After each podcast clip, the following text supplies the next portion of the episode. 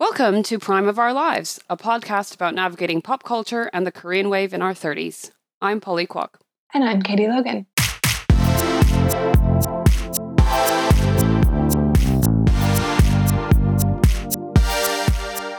Hi, Katie. How are you? I'm good, Polly. How are you? I am okay. I think I'm coping with fatigue. I don't know what it is, but maybe it's the gray. And maybe it's the ever-increasing tier ranking. Yeah, tier 4, exactly. Tier 5. As my husband says, happy new tier. Happy new tier.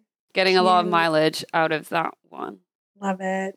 Yeah. Yes. But the one thing we have both been doing is watching a heck... Well, I don't know about you, but I've been watching a heck of a lot of TV. I have watched quite a bit. Yeah. Yeah. And today we are diving straight in to a very topical TV series at the moment. We sure are. Are you Bridgerton, done? I finished yesterday. Nice. Yep. Overall first impressions? I really enjoyed it. I mean, I really aggressively binge watched it. I finished it. Like I started it on, I don't even know what day it was, but say I started it like 7 p.m. one night, and by noon the next day I was done. Wow. Yeah. This is, although I have to say, I guess before I dive in further, if you haven't seen Bridgerton, we will be doing a whole review of the series, so spoilers are here. Yep. Overall, I think I wish the intensity and drama-ness of episode, I think, it was 8 episodes, isn't there? Yeah. I was hoping that the 7th and 8th episode were the strongest for me. Okay. I was hoping it would be like that at the beginning. Okay. Like it was a slow build. Yeah. To the end. Like the last 2 episodes were pretty good. I think overall, so I think it reminds me of, and I thought about this last night and I was going to tell you. So it reminds me of Outlander meets Downton Abbey meets Gossip Girl. Yeah. However, if it was Outlander, there would be more violence and even more sex. Yeah. If it was Downton, and this is coming back to the spoiler bit, at the end she would probably have lost that baby, or someone would have died. Yeah. Yeah. And then if it was Gossip Girl, we wouldn't know who Lady Whistledown was. Oh my god. There would be no reveal. Yeah, so many thoughts. In a way, I'm kind of glad it's obviously not any of those shows, because I think it ended well. But I think overall, I just feel like this is my Dash and Lily-ness coming through, but I feel like it could have been more succinct. Sure. Yeah. I mean, I think the thing about Bridgerton is it is based on a series of books. Right. So there is one book for each of the Bridgerton children. Oh, and this is the Daphne one. Yeah. Oh. Yeah. I see. So there's like the potential for there to be, 6 more seasons of this, because there are 7 Bridgerton children. I think probably part of the reason why it was slow in the beginning is because they had to lay some groundwork for future seasons. So you had to kind of get to know some of the other children and characters so that you had some groundwork laid for their stories when they happen. I see. Nice. Okay. And then the ending of season 1 makes sense now. Yeah. Because it was surprisingly like... Obviously, they did leave a few things kind of strings loose kind of thing. Yeah. But they closed a lot of loops. Yeah. Like it felt very happy ending. Yes. Yeah. I mean, the other thing about the Bridgerton series is that it is a romance series. And that means there are specific tropes that have to happen in a romance novel. And one of those is a happy ever after. So that's why you get that kind of deviation from Downton. Like, it's not a romance if there's not a happy ever after. Yeah. Like, Downton, every time you're like, maybe. Oh, no. And then after a while, you're like, yeah, it's never going to happen. Stop wishing for it. So I am not a Downton watcher. Oh, you're not. No. Yeah, I feel like I think we should cover this now. I think Downton is more like trying to replicate, time of a specific era. Yeah. And I think this show in some ways reminds me a bit like Sex Education, where they kind of, I know it's fictional, yeah, but they kind of set it in a certain time, but then play around with certain things to make it not seem like a certain time. Yes. Just like, because in Sex Education, like it's meant to be a school and everyone has an English accent, so you'd think school in the UK, but then none of the things that happen at that school are of an English school, like school lockers and like football, like that's not really a British thing. Yeah. Which like when you're watching it, you're like, this kind of feels like an American school, but everyone's got a British accent. So it's like kind of that weird, it's good, but it's like a weird setting thing. And I kind of feel a bit like with this. Yeah. Like I think that obviously it wasn't historically accurate. Like who was the queen at the time? Was she a real queen? I don't know. Yeah, so I don't think Queen Charlotte was ever a queen. Charlotte doesn't sound like a queen's name. I don't know. Yeah, they threw in a bit of history to kind of make it seem like it's a certain time. Yeah. But yeah, they took liberties with how to set it in that time. But it looked beautiful. Yeah, I have to say it looked very storybook. Like there were paintings. There are scenes where they're panning and you're like, I know that's CGI and not legit, but the way they made it look like straight out of a painting or a storybook of that era. Yeah. Like a Monet or, a Manet. Yeah. Which I thought was pretty cool too. Yeah, it was just gorgeous. And the people are beautiful. What did you think of the other thing people are talking about a lot is that it's a really diverse cast. So even though it's English historical period drama, they've increased the diversity hugely. I mean, it's a Shonda Rhimes production. I thought personally, I thought it was perfect. Like, it wasn't distracting. It was really refreshing, I thought. I have an issue with it because I actually don't think it's actually diverse. Mm.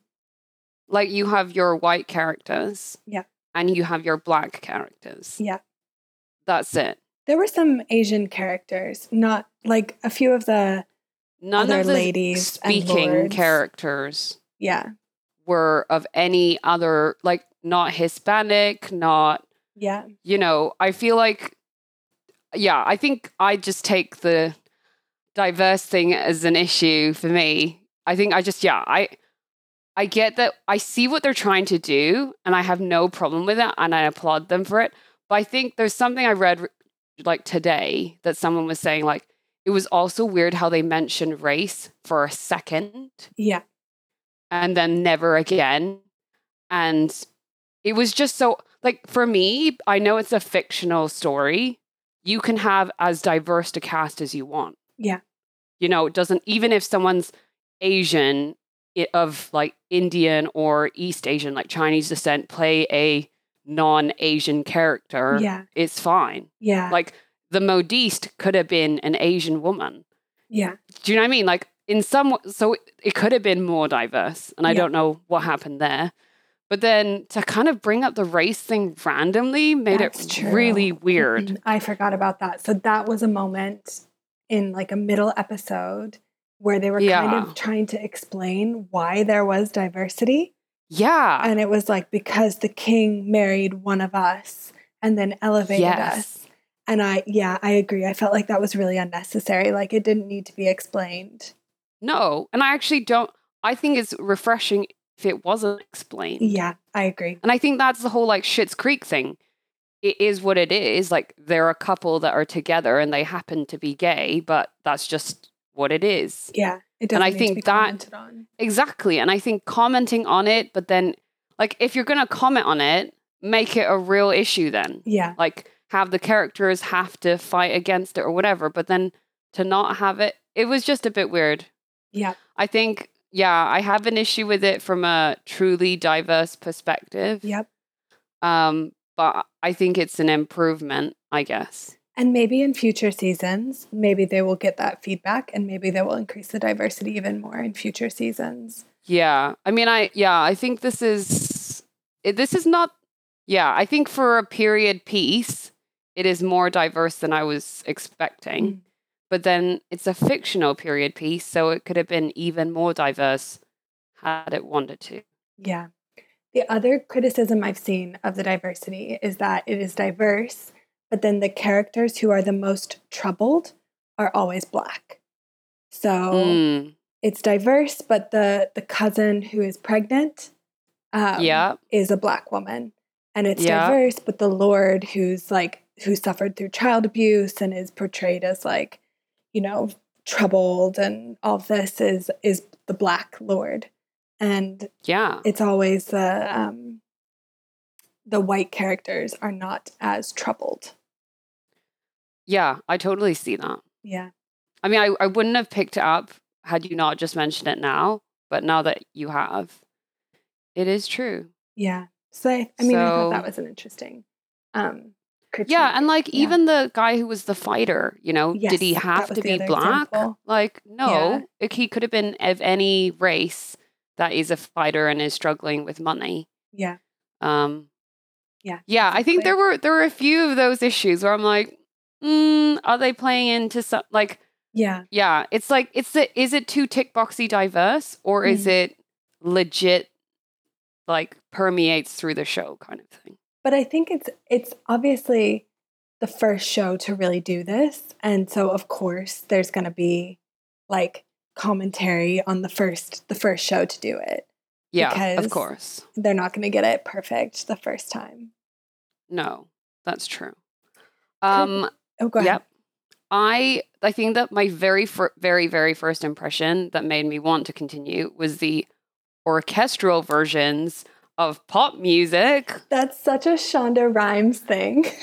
I was like, wait. This is Dua Lipa, Ariana Grande, Maroon 5, Taylor Swift. Yeah. I was like, I want the soundtrack to this. Yeah. Yeah. Yeah. I mean, that always it annoyed me on Grey's Anatomy so in early seasons, the soundtrack to Grey's Anatomy was absolutely incredible. And then in later seasons, they started using a lot of acoustic covers of old songs or orchestral versions of popular, just that is, it feels very later season Grey's Anatomy soundtrack to me. So I found it a bit distracting because that's always annoyed me. I think I liked it because it made it feel like it's modern, but it's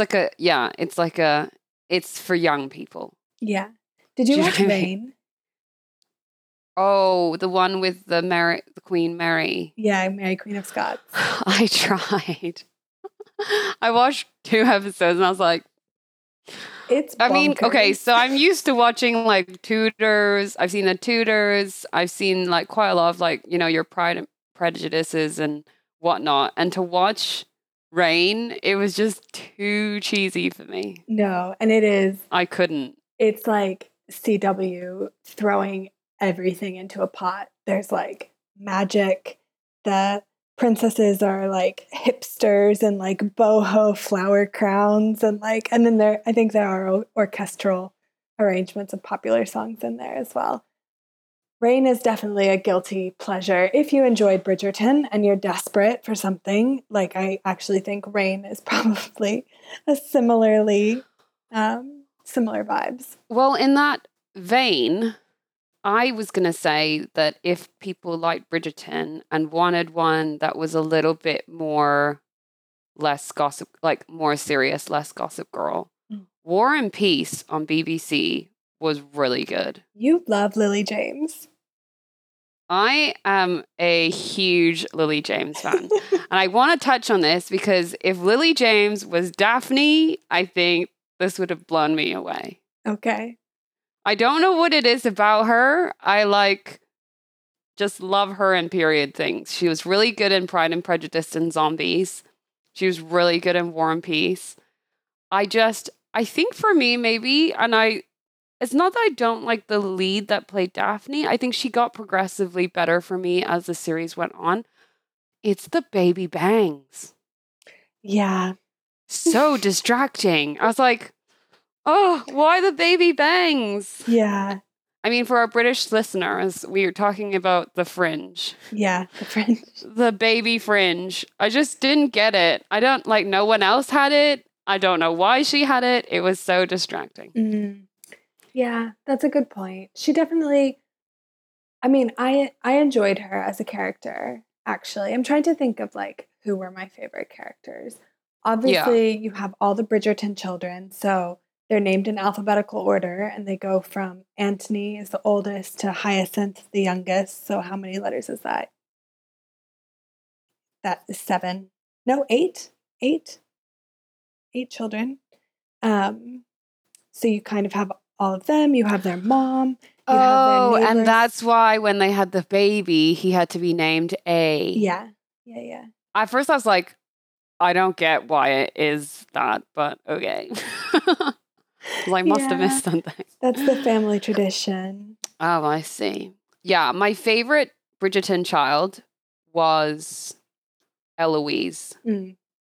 She reminded me of Zooey Deschanel. Yes, her voice was a lot like hers. Yeah. Yeah, and her look and I mean, I think she is the most woke. I think the other issue I have, maybe not an issue, something I've noticed is like they're trying to, it's like a modern take on a period thing. Like they're trying to make it very woke and like, well, why do women have to marry? And I'm not saying women of that time in real time, there weren't women like that, but it just felt like that was very made for right now. I like, think that's why also, does she like, care about getting married and whatever? It's like, well, if it was actually of that era, that is what everyone did. I think it's a little bit affected by, again, the romance novel tropes, because that is a very, like, typical historical romance heroine who, like, goes against the flow and, like, does her own thing and, like, doesn't want to get married. And then, of course, like, Eloise is going to be swept off her feet. Yeah, of course. I hope she does as well, actually. And the sideburns. The sideburns were aggressive, yeah. Aggressive sideburns. I could not unnotice them. Yeah. The other thing I thought was adorable was Eloise and Penelope's friendship. So cute. Yeah. I loved it. I think that was my favorite ship. Yeah. As in the K-pop world, you know, big on ships. I think that was my favorite ship of all. Yeah. Yeah. Just so cute. And actually, I take that back. My favorite Bridgerton was the mom. Okay. Yeah, it wasn't Eloise. There were points where Eloise was really annoying. But yeah, was the mom. Because I think coming back to the whole like, well, you're not, you know, the man of the family, you don't know anything. But actually, she's actually doing exactly what she's supposed to be doing. And like she knows exactly what to do within her power and her influence. Yeah. Which I thought was great. Yeah, I agree. I thought she was cute. Yeah. So speaking of the mom, viewers at this point probably watched the series as well. So, you know, like towards the later end of the series, the driving plot point is that this duke that Daphne has married says that he can't have kids. And Daphne knows literally nothing about sex. And so just believes him when he says that he can't have kids. And as their marriage goes along and she learns more about how sex works and how babies are made, she realizes that he has lied and that he can have kids. He just doesn't want them. There's no reason that you would know this. Did women in those times seriously know so little? Well, weren't there those books that were written by, like, your, you know, more scandalous writers where it's not, like, published, but women hand them around and it has information about those kinds of things? Do you know what I mean? Yeah. I, like, remember, like, maybe it was in Downton or something. Like, women would, and I don't think it's weird for your mom not to tell you, but like amongst your friends, I'm sure there would be one friend that is a bit more, you know, out there already, you know, mingling with the gentlemen and like would share the goss. Yeah. It did seem a bit weird that she knew nothing at all. Yeah, absolutely nothing. And neither did Eloise and Penelope. That was actually like my favorite moment, when Penelope found out her cousin was pregnant and was telling Eloise, and Eloise was like, how did that happen? Like, we have to figure out how that happened so that doesn't happen to us. Yeah. That was so cute. It's true. That was so cute. Oh, okay. Speaking of the two of them then. Yeah. I was a bit shocked that she was Lady Featherington. I mean, not Lady Whistledown. Yes. And the reaction videos I've watched from Romance BookTube, they're upset that was revealed because I don't think it was revealed in the books until book 3. And I don't think it should have been revealed either. Like, when they zoomed in at the end, I wasn't expecting a reveal. Yeah. I was expecting like a hint, like an Easter egg or like a shoe or like a feather maybe. But to reveal the person already just seems like, oh, it's like Gossip Girl revealing that it was Dan in season 1. Yeah. Yeah. I mean, I still don't believe how it could have been Dan, but anyway.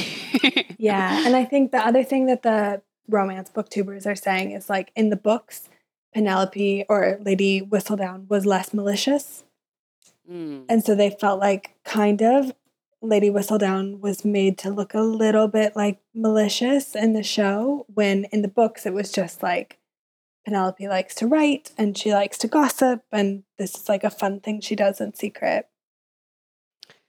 Yeah. I think coming back to this then, the Lady Whistledown bit, the narration, I love Julie Andrews. I just had Sound of Music on, all 2.5 hours of it. Wow. But it sometimes was a bit too much narration. Okay. I felt like the plot was carrying on it by itself without little like quips from the narrator. Mm. And I felt like sometimes I'm like, really? Like, do we need to keep bringing it back to the whole lady? I guess that is the premise of it, is the whole like Lady Whistledown is telling the story. But I just feel like every time she came in, it kind of took you away from being into the drama. And more like, oh, yeah, right, we're listening to a story. Yeah. Thing. Yeah. I mean, I love Julie Andrews. I love her voice. It's very soothing. It was just a bit too jarring sometimes with too much narration. I wasn't expecting the Gossip Girl element at all. That took me by surprise. But I think I enjoyed it for the most part. Yeah. The first ever kind of comment I saw about Bridgerton was, I think, the plot of Bridgerton, and it was just a picture of the Duke. Who is your favorite male character and why? So in the first half, we've kind of talked about the plot of the second half, where after the Duke and Daphne get married. But the first half, where they were doing the fake dating, another romance novel trope, fake dating, their chemistry was off the charts. Like, it was electric. I loved it. I felt it. Like, that is why I couldn't stop watching. So I would say in the first half, I did really enjoy the Duke's character. Yeah. Agreed. After they got married, I was less, like, into the tension of that story. And I guess of the Bridgerton guys, I don't know. I don't really, I don't know. I bought the second book now, so that's Anthony's book. So I'm going to read it and see if I find him more compelling. I was like sympathizing with him. Like, he seems like things are hard. I liked Penelope's crush on Colin. Yes. I thought that was really sweet and really believable. But that doesn't mean that I liked Colin. I think I more liked Penelope and Penelope's crush on Colin. Yeah. I don't know. What about you? I think the Duke is the winner for me. Okay. I think the only issue I had with the Duke storyline is, like, for someone who would vow to his dad on his deathbed to say, I'd never have children, he gave up pretty quickly. Yeah. Right? Like, oh my God, I never do this. I hate you. Da, da, da, da, da. And then it's like, well, it's okay now. I'm not saying that love doesn't conquer all or whatever. I was just hoping for a little bit more of a back and forth for it to be realistic for him to change his mind. I like the fact that they're like, you know, it wasn't like her pleading with him, and obviously she tried that and it didn't work. And I do like that bit. Like that made it feel like their relationship was more real. And I do like, what's her name? Like the woman who looked after him, who was like, it needs to be his choice. And I do also like it's, I think in terms of a relationship, it's very true. You can't convince someone to do something. They have to come to it with their own decision. But he just gave in so quickly. I just thought there would be a bit more, like, I thought how it would go is they would actually both decide, you know what, let's be in this, you know, business arrangement where we're married but we're not together, and then over time realize that actually they're better together, and then, do you know what I mean? Yeah. Then have the child to be like, oh well, let's just have sex now, it's all right. It's like, yeah, okay. I don't know, I haven't read the book, so I couldn't say if that was more drawn out in the book. I did feel like we jumped from the ball where they kind of were like, oh, like they, you know, they loved each other. And then we jumped straight to her having a baby. And I was like, yeah, okay. Yeah. I don't know. It just, yeah. I kind of wish the first half, I get what you're saying about the building foundation, but I kind of, for Daphne's storyline, I'd rather have them build less foundation for other characters and build their, like, shift the last two episodes to maybe the middle and add a bit more substance. Yeah. In between, because I think it just, you're right, it just went from like, ooh, should they, shouldn't they, yeah, okay, we love each other now, okay, yeah, we've like overcome all obstacles and now we're gonna have a baby, no big deal. Like, okay, all right. Yeah, I think that was a little bit of a thing for me. Yeah, and the prince was so earnest. Yeah, he was sweet, wasn't he? Yeah, he was my favorite kind of non-main character, but a character. Yeah. He was super sweet. I think all the side characters were really, like, they were really pretty well fleshed out, I think, as side characters. Even, like, Cressida, the evil girl, like, you kind of understood a little bit where she was coming from. Like, it wasn't cool of Daphne to sweep in and steal the prince and then, like, drop him and ruin Cressida's chances. Like, that was crappy of Daphne. Yeah. Agreed. And it wasn't very, like, girl power of her. No, it wasn't. But in the same way, I think, yeah. But I think there's, yeah, I don't know. I think you're right. I think they did flesh out the side characters. I think the character I would have wanted more story on was the queen. Yeah. Like, this is a bit like that whole race comment. They kind of showed a tiny amount of it, and then just never again. Yeah. And that's the same with the queen. Like, obviously they showed the king, who's clearly got dementia or something. And then obviously they imply that they were good friends before and it was a good relationship before, but, like, some relationships deteriorate. But, like, I wish there was a bit more substance behind the queen other than the fact that she kind of scoffs at people. Yeah. And I have heard, again, from Romance BookTube, that the queen is not a character in the books. So that is a total, like, addition. Yeah, I thought series. It was very weird that she was. Because to my knowledge, I don't know very much about, you probably know more historically, like, did the queen care about matchmaking? I mean, I guess I could see it, like, from a distance, but I think I saw someone be like, does the queen usually go to, like, a random duke's wedding? And it's like, no, I don't think that.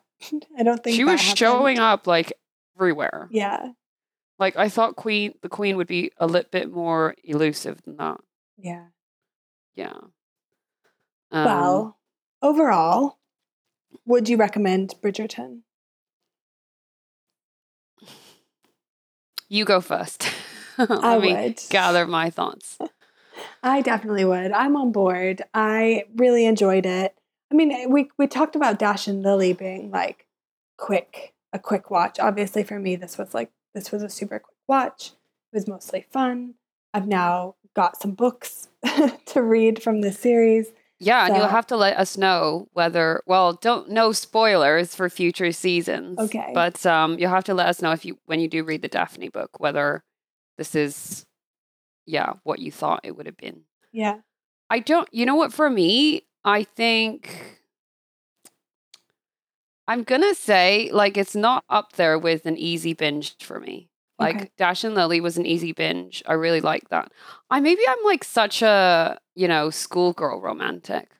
I feel like there was some, yes, I get that, let's have lots of sex and sex, is a normal thing and people do it. It's not an issue for me, but I think sometimes it's a bit like Outlander for me, where it's a bit too gratuitous. Is it driving the storyline? Or is it just let's have lots of sex scenes? Yeah. Yeah. I think I do get the sex scenes to drive the passion in the relationships. But sometimes I find that, I don't know. I think every time I see a period piece, I think back to War and Peace, and that they did it so well that I'm trying to I compare everything to it. Okay. But it's obviously way more serious. I liked how light this was. So in a way, if you want a light binge that's a bit Gossip Girly, maybe I'm too old for this. I don't know. Maybe I'm You're not. No. Beyond to kind of truly appreciate it for what it is. I know there was a lot of buzz, and a lot of people said it was a good trashy binge, but I don't know. It took me a bit longer to get through it than I expected. Okay. And actually, maybe I prefer more a Jane Austen vibe. Yeah. Than I do, what they've done with this show. Yeah. Or, the premise of the show.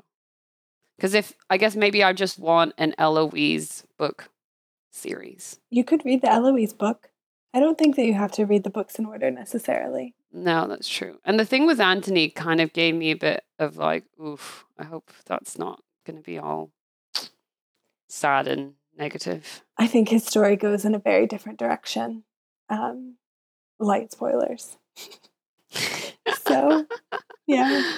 Yeah. Yeah. I think so. If you like Bridgerton, I personally would recommend the mini series War and Peace. Okay. And my recommendation for if you liked Bridgerton was Rain. I apologize for that recommendation. But, if you know, you know. And if you know. That's right. Exactly. And on that note, we are moving on to our food corner segment of today. Yeah. I think today's feature is ramen, instant ramen or ramyeon, if you are a Korean. Nice. I thought it would be an apt time to talk about this because obviously, we've been off for the holidays. To be fair, this year, we didn't do a big turkey in our house. We just did some roast beef. But you get to a point where, for me, I'm in between online shops. So you start getting into your pantry. And I think more and more are just turning into instant noodles, which is an Asian household staple, as you all know. And so I thought, you and I could kind of briefly chat to our listeners about our favorite ramen, instant ramen or noodles. I'll go first. Okay. Last night, instead of cooking anything, I made instant pho, which is the Vietnamese noodles. This one is the easiest because you literally pour boiling water into a bowl and cover it for 3 minutes and then your food is done. I love those. Yeah. Those are my all-time lazy person food. The other night we made cheese ramyeon. Ooh. Which was delicious. And yes, as you have guessed it, it's processed cheese. So it's your Kraft slices on noodles situation, not fancy, I don't know, cheddar. It's just your plastic cheese. And it was delightful. We used Shin ramyeon. I don't have the black one. So there's a red Shin ramyeon and a black Shin ramyeon. And I know the black one has, like, every blogger who talks about ramyeon says that's their favorite. It is impossible to source in this country. Shoot. So I've always gone with the red. But yeah, we used red ramyeon. You don't put as much water in. And then right before you finish, you crack an egg and put the processed cheese on top and put a lid on it. Oh my gosh. Then it becomes a bit like a hybrid Korean mac and cheese. That sounds decadent. It is decadent. And then the other favorite of ours is Chapagetti, which I know is also one of your faves, Katie. Yep. It's like the jjajangmyeon, which is the black bean Chinese noodle that's really popular in Korea, which is also an instant noodle. Thank you for those of us who don't like to cook as much. And it's delicious. And it's a good alternative for a non-spicy noodle, because I think most instant noodles are quite spicy. Yeah. So it's kind of nice to have a bit of a reprieve. And the noodle texture of Shin ramyeon and Chapagetti, I think, are the best. Okay. I don't like soggy noodles. I've seen a lot of YouTubers do kind of instant noodles that celebrities do, and then they just cook it till the noodles are limp. Yeah. And it's like, that's not the right way to cook it. Nope. But anyway, Katie, what are your favorites? Well, just on that note, Polly, I mean, I'm married to an Italian, so I definitely can't overcook the noodles. That would be sacrilege in our household. But yeah, so Mickey and I have also gotten into ramen.